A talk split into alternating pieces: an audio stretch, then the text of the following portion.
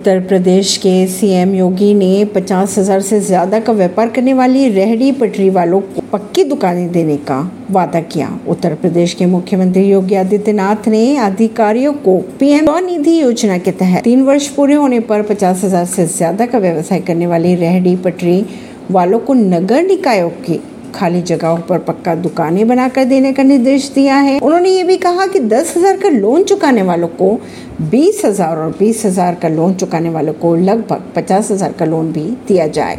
भारतीय किसान यूनियन ने पहलवानों के समर्थन में 9 जून को होने वाली प्रदर्शन को किया रद्द। भारतीय किसान यूनियन ने पहलवानों के समर्थन में जंतर मंतर पर 9 जून को होने वाले प्रदर्शन को अब रद्द कर दिया है। किसान नेता राकेश राकेश टिकित के अनुसार अभी पहलवानों की सरकार से बातचीत चल रही है।